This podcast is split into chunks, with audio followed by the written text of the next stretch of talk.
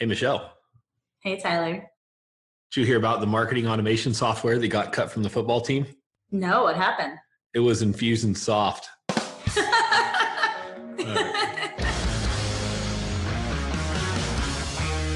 Welcome to the Lion's Share podcast for marketing leaders by marketing leaders. Brought to you by Fidelitas Development. All right, everybody, and welcome to episode 19 of the Lion's Share Marketing Podcast. I'm one half of your uh, co-hosting team, Tyler Sickmeyer, CEO of Fidelitas Development. Joining me is our lovely co-host, Michelle Stansberry, our communications director. Michelle, welcome. Thank you. So we have a great episode today. Uh, some wonderful e-commerce insights from a friend of ours, James Martinez, over at Safari, formerly at Invicta Watches beforehand. So he has a lot of experience with building e-commerce brands from scratch, and we have a great interview to get to there. But before we do, Michelle, what's in the news? News team, assemble! Well, we've been uh, looking at some new technology by AdBlocker for their Facebook ad blocker. They had been creating some products that Facebook overwhelms very quickly, but uh, they're now entering their second month of their new ad blocker plus that looks like it's going to hold up to, to Facebook's engineers. Yeah, really interesting technology here. Of course, all marketing leaders know about ad blocking software. It's been around for a minute, but there's been this sort of cat and mouse game back and forth between Facebook's engineers and ad blockers engineers uh, trying to win out, which obviously can impact the performance of campaigns on Facebook, especially the ones that target desktop. It's interesting, Michelle, this isn't really a mobile problem yet. Most folks don't go to the trouble of downloading and installing mobile ad blocking software on their phones, but they do on desktop. You know, no one likes those nasty pop-ups. So, and really, we understand the spirit of the ad blocker from that standpoint of being able to eliminate some of the annoying ads that we all see when we browse the web. But it's much more problematic on an established site like Facebook. So, again, if you're doing a lot of Facebook targeting with your ad campaigns and desktop is a significant part of that, you're not going to reach the full audience that you might be forecasting to reach because of ad blocker. And it's not a game changing problem yet, but it's growing. And if ad blocker continues to make technological advances that Facebook can't keep up with, this might be a much more serious problem sooner than we think. Absolutely. I mean, desktop is still a major force for ads. And if Facebook's engineers, like they haven't been able to create a blocker to block the ad block, then that's going to create some real challenges with the paid exposure on Facebook. But there are other options. Create going old school and just creating really awesome, great content for Facebook is one of those options. If you have content on Facebook that people are going to want to organically share and engage with, it'll reach a much much larger audience than you know a less well thought out social campaign so perhaps it could bring a little bit of attention to organic facebook and seeing what marketers can do to create really engaging and even viral content Absolutely. And taking that even one step further, of course, we always talk about influencer marketing, and we've got some great content there in previous episodes as well. We'll put some links in the show notes if you want to go back and check out some previous episodes where we dished on influencer marketing. But Right now, though, Michelle, with Facebook especially, is there ever been a better time to use social influencers than right now with the advanced metrics to track them, as well as the ad blocker advances against non native content on Facebook? Absolutely. This is a great chance to try out influencer marketing if you haven't already, or if you have to, to amp up what you got. I mean, one of the challenges in the past with influencer marketing is you don't really understand what sort of reach somebody has to your target audience. There's a lot of phony follows and likes that were bought. There was a little bit of uncertainty of what is this influencer marketing actually going to achieve you as a brand. But now, with how amazing insights and analytics are, you can really see what an influencer is, is doing and how they're going to reach your target market, or if they are. Absolutely. Spot on, Michelle. There's another loophole actually with the ad blocker software as well. Apparently, they can't block ads that are promoted by another entity. So, for example, let's say a client is mentioned in the news, they got some great earned media coverage. They can pay to promote that news article, and that won't get picked up as a paid ad by the ad blocker. So, there's some workarounds, but there's a lot of hoops to jump through. So, really, you know, my advice to brands and to Fidelitas clients is uh, just stay patient with it, keep developing great content, uh, stick with your paid ad campaign, and as easy as it is to get sucked into all the impressions that you're not getting from this campaign, I'd stay more focused on hardline metrics around results. So tracking how many conversions you're getting on your site, whether you're shooting for email signups or whether you're shooting for e-commerce conversions or whatever your goals are for your Facebook ad campaigns, I would focus more around the bottom line results of the campaigns themselves rather than any inventory that you might not be receiving because of ad blocking technology. And if you aren't already, which you should be, obviously make sure you're optimized for mobile. Make sure your ads are, make sure your website is, make sure your conversions are, because that's where a lot of traffic is coming in regardless. And that hasn't been as much of an issue for the ad blocker. So you should already be optimized for mobile, but if you're not, get on it. Perfect. Uh, Michelle, uh, thank you. And uh, without further ado, let's get to our interview with James.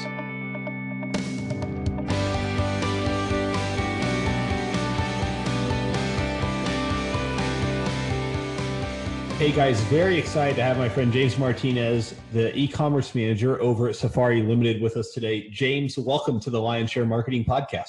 Hey guys, thank you, thank you. Great. So, James, tell us a little bit about your path to Safari. Obviously, it's not your first time uh, running an e-commerce startup. No, it's funny that you say that because this is actually going to be my third startup e-commerce wise. It's a great experience. You learn a lot while you, you know, go through it but Safari um, had an opportunity and they're strictly uh, B2B customers and, you know, company, and they wanted to branch out to the B2C side. So that's where I joined in. So, James, obviously you were at Invicta Watches before you jumped over to Safari. Uh, what are some of the differences that you've noticed so far uh, between your time uh, running the e-commerce department at Invicta and your time at Safari so far? So at Invicta, when I first started, we didn't prepare for such quick growth. I actually started there and it was pretty funny actually. First day I showed up to work, I was like, okay, where's my team? And I was it. Once we started getting the ball rolling, you know, adding products, updating the catalog, and start doing some PPC, the orders just started coming in. And at Invicta, I was at a time the PPC, the email marketing guy, the pick and packer, the customer service. So it was a lot of hats to one. But at Safari, we're a little bit more prepared and they've actually forecast pretty well. So, you know, me starting there, we already have uh, team members dedicated to the e commerce department. We have systems in place where a lot of these things are now go through the systems and you know picking and packing. We have our staff as well. So it's a lot more organized because they want to be ready. So you know when we start from that 1 to 20 to 30 to 100 to 300 orders you know the system can't take it. Okay great. And so tell me uh, what does your team look like there? You mentioned you've got a fairly robust team in house at safari limited. So what's that team look like? So I have an e-commerce system specialist. He basically assists me with any e-commerce related tasks. So that's either uploading the catalog, updating the catalog, updating inventory. We're also going into marketplaces, so setting up those feeds and setting up those set products. We also have a marketing staff that helps out with kicking out email campaigns, setting up email automations or marketing automations, and also forecasting any new promotions that we're going to have, especially now, you know, with holiday season coming up. Okay, great. Obviously, you know, James, I know you told me this is uh, your third e commerce startup that you're helping build out from scratch. What have you learned along the way when it comes to building out an e commerce startup? Oh my God, so much. And I say that like laughing just because you'll be amazed how many things I guess you still got to do even after so much time has elapsed. But one of the things that I've learned, you just have to be organized, right? So when you get there or when we start up a new e-commerce, you kind of have to write, I would say like the top 10 important tasks to do within like the first 90 days. So that's to me going to dictate what's going to happen the next, you know, three, six months you know, and really focusing on, okay, what can I do now to bring in orders and what can I do now to bring in revenue?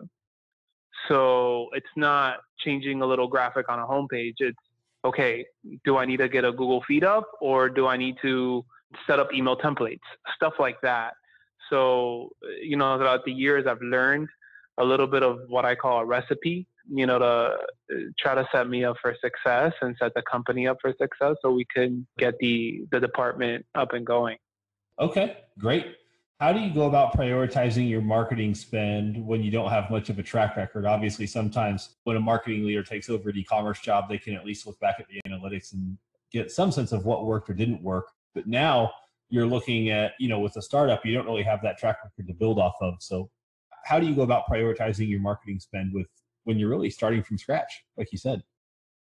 It's funny because since this is my third startup, a lot of companies they don't think that when it comes to e-commerce that you would have a budget for spend or you know that any cost is associated with it it's just okay we have a website and we have someone to help me sell let's just sell but it's not that easy you do need to put some marketing dollars on it. You do need to put professionals like an e-commerce manager, an agency to help you out with PPC. So one of the things that I do uh, and that I've kind of learned throughout the years is I'll take a look at first a budget. So is there a budget for sales, right? So a sales goal. One of the things I did at Safari is I think it was about my first day that I was there. I was like, okay, I need to know what is it you guys set as a budget to see where we're at, how much we're missing, and how much are we behind. So from there, I start looking at the monthly breakdown. And the rule of thumb is I'll do about 15% of whatever the goal is for that month. I'll allocate it, you know, I'll come up with my number for spend. So, and it's not just, hey, you know, I got 7,000 and yeah, I have nothing to compare it to, but you know, I'm going to spend the entire seven. No, it's I'm capped out to the seven, and I'm going to try to maximize my returns to get to where I need to get to for goal. And hopefully, where you want to get to is get to a spend where you're making over goal and you don't typically have to use your entire spend. But I usually allocate about 15% of whatever the monthly goal is. Okay, great. And when you join a team like Safari Limited in literally the 11th hour before all the Q4 chaos sets in, for those listening at home, we're recording this in mid October. James, how do you go about setting your priorities when you're new into a role and you're literally right in the thick of Q4? Super important. Organization is key. And being in e commerce, I mean, anybody that's in e com, you learn yourself how Q4 treats you Q4 is not built for the weak, it's built for the tough. So, I mean, it's all about strategy and planning. You have to have your planning done. I like to do the whole before November, try to have as much as you can because November, December, all you're focusing on is sales. You're not focusing on system implementations. You're not focusing on changing anything because you don't want to do that when you have high traffic. One of the things that I'm doing now at Safari is I'm trying to get all my marketing plans, email schedules, campaigns, and working with a developer is super important to try to get everything in order before that holiday season. I literally started there, and once I knew after a month of what Safari is and who was our customers and stuff like that, it's full throttle because you have to be ready for the holiday season. Excellent. And speaking of technology, what platform are you using over there at Safari?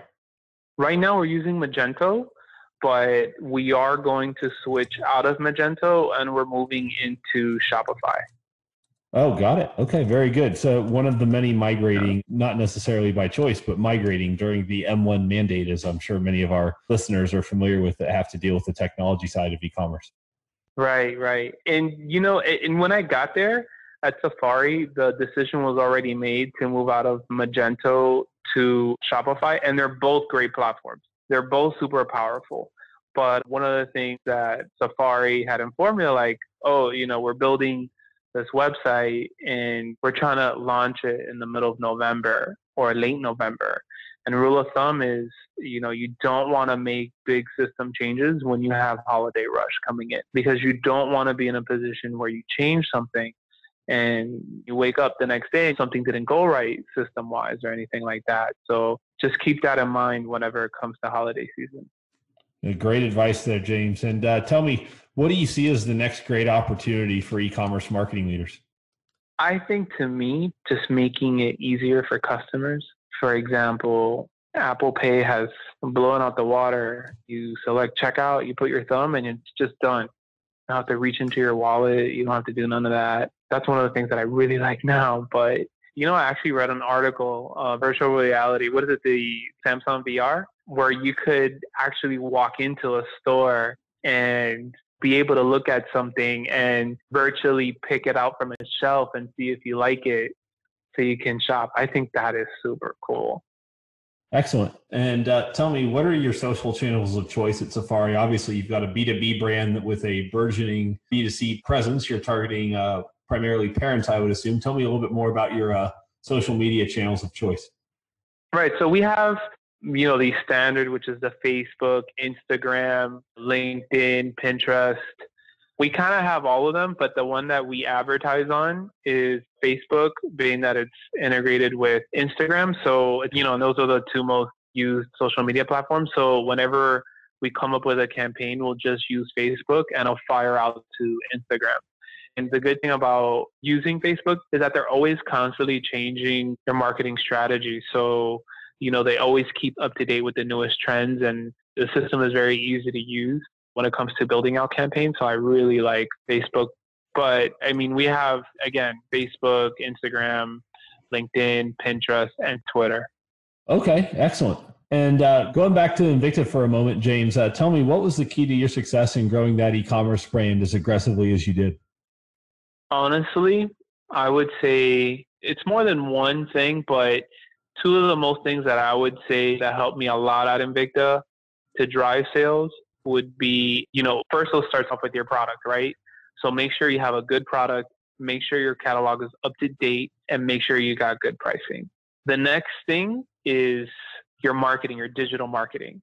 So having a trusted partner that helps you build out your campaigns, that understands your brand, that understands, you know, even me, the way I work, that helped me reach goals that I wanted to reach is super important what I always say, my PPC guy is like I treat him like gold because I mean these people really go out and fight for you out on the web. You know, there's over billions of websites out there, and you know how are you going to get that person in? How are you going to get that person on the other side of the computer to get onto your site and put in their credit card on your site?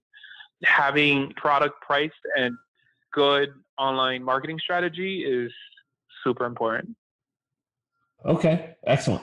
And uh, what are some of your biggest challenges that you've seen so far in your short time at Safari? At Safari, one of the biggest issues that I have is limited resources when it comes to a web developer. So we are currently using Magento, but we don't really have anyone to kind of help us with implementations or fixes or or even if that a stable Magento platform because with Magento you constantly need someone to help you and also you're constantly changing things, right? So you're looking at your analytics.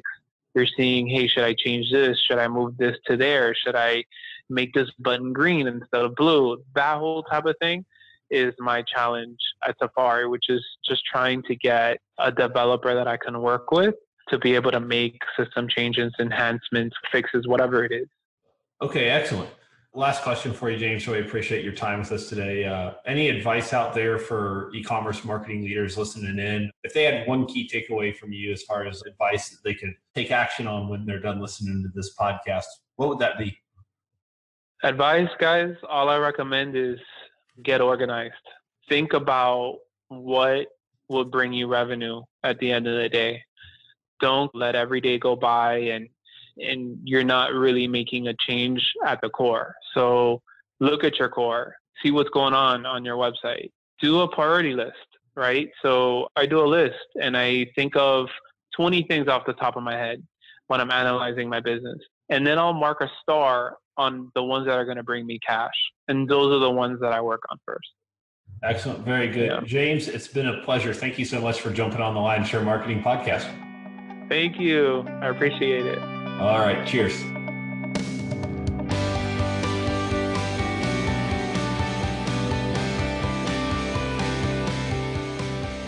Right, and that concludes episode 19 of the Lion's Share Marketing Podcast. If you haven't subscribed already, please do so. You can find us on SoundCloud, Stitcher, iTunes, the Google Play Store, and pretty much anywhere else podcasts are downloaded. So a lot of options there. Appreciate you guys tuning in and sticking with us all the way through the episode. Uh, until next time, cheers. You've been listening to the Lion's Share Podcast, brought to you by Fidelitas Development, your marketing partner for better brand loyalty.